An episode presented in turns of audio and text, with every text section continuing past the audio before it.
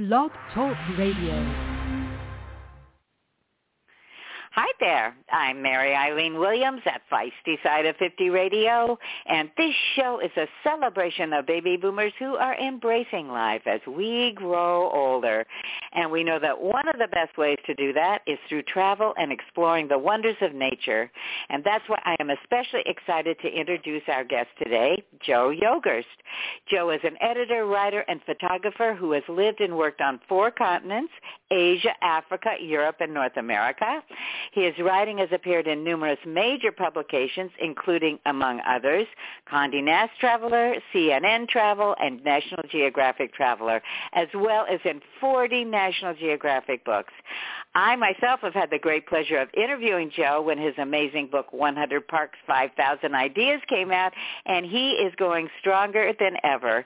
In fact, Joe is joining us today to share all about his latest must-have book.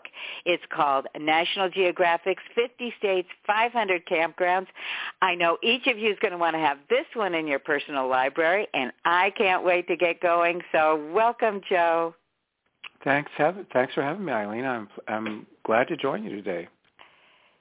Well, uh, boy, am I happy to have you because, uh, like all National Geographic publications, the photographs in your book are truly stunning, and also all the information you provide, and even just leafing through the pages makes me want to start packing and getting my gathering my camping gear together. but before we get into the book itself, I'm really interested in a little bit about your personal background and how your love for travel began because you go all over over the place. Well, I grew up in Southern California in one of those little beach towns, uh, Pacific Beach actually, uh, which is on the north side of San Diego. And I had an uncle, Uncle Emil, who subscribed to a magazine called National Geographic. And when I went over to my uncle's house, I used to lie on his living room floor and just leaf through these magazines for hours.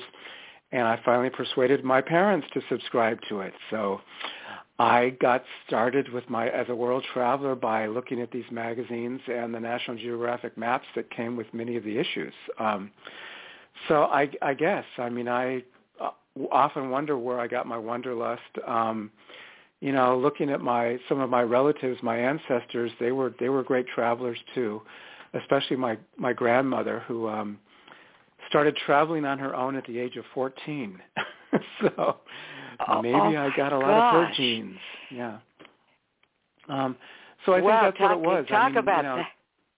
Yeah, during no during college when I was when I you know my friends were buying new cars and things and looking for you know high paying jobs after school and I was interested in saving up my money to go backpacking in Europe and Asia and things like that and driving old uh, cars like a Pinto and a Dodge Dart and what have you. So it's always been a priority of mine. It's my addiction, I guess you could say.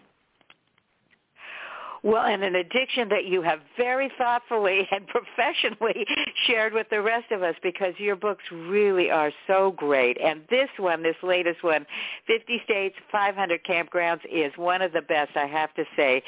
Because, uh, interestingly enough, even though, you know, again, my audience and I have to confess to being a little uh, on the older side. Camping is for everyone, and it's certainly become more popular. Uh, what are some of the reasons that you think uh, people have really started enjoying camping more? Well, COVID helped a lot. If there's a silver lining to a pandemic, it's the fact that more people in the United States decided to discover their own country and that camping was one of the easier, cheaper, safer ways to do it.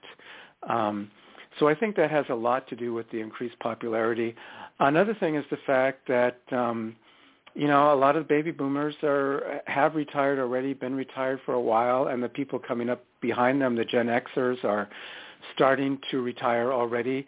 And um, one of the things you do when you retire is travel. Um, so there's more people reaching uh, basically a, a demographic and an age where they're able to do it. Um, so I think those two things together um, really added to the increase in interest in camping and traveling in general in the United States over the past couple of years.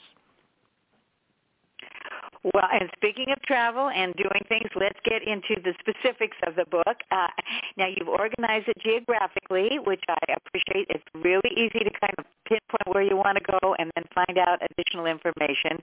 But the subtitle of the book is Where to Go, When to Go, What to See, and What to Do because you provide a wonderful overview of each site. So tell us a little bit about what uh, people that are going to purchase this book will find inside the pages.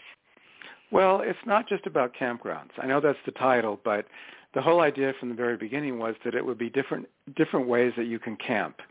Um, so it also has camp.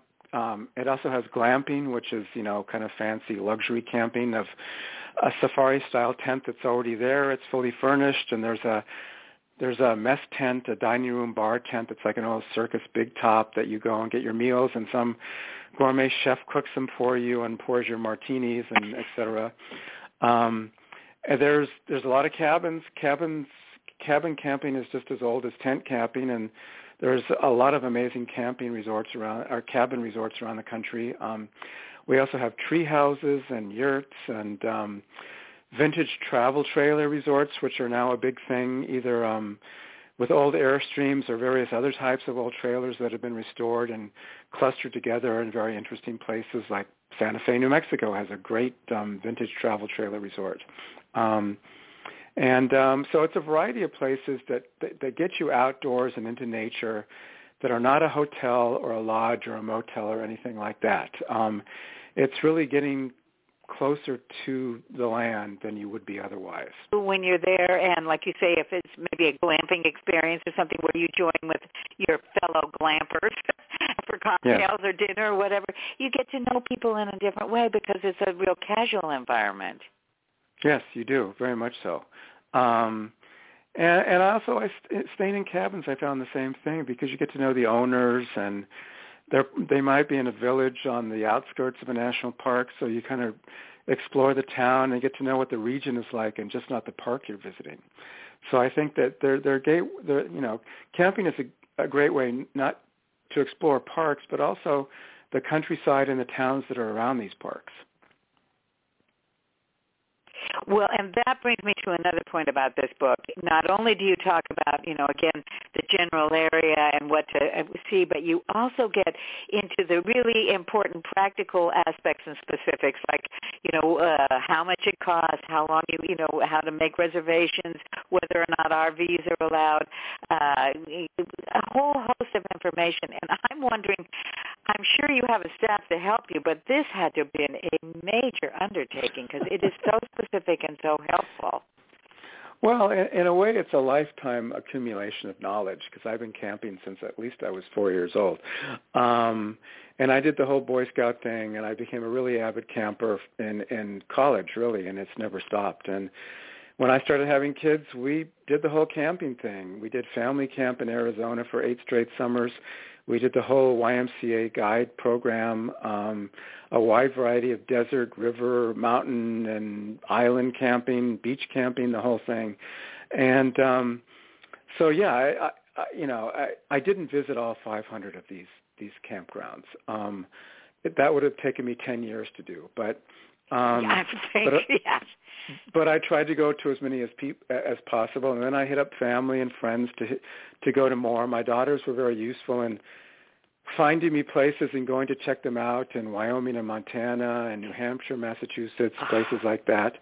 Um, and a lot of the others, I just, you know, you kind of find them, hear about them, and then you contact the owners and talk to them on Zoom and look at the place on Google Street View and have emails to go back and forth and telephone conversations and find out as much as you can. If there's a YouTube video, um, it's helpful to kind of be able to tour a campsite that you can't go to yourself.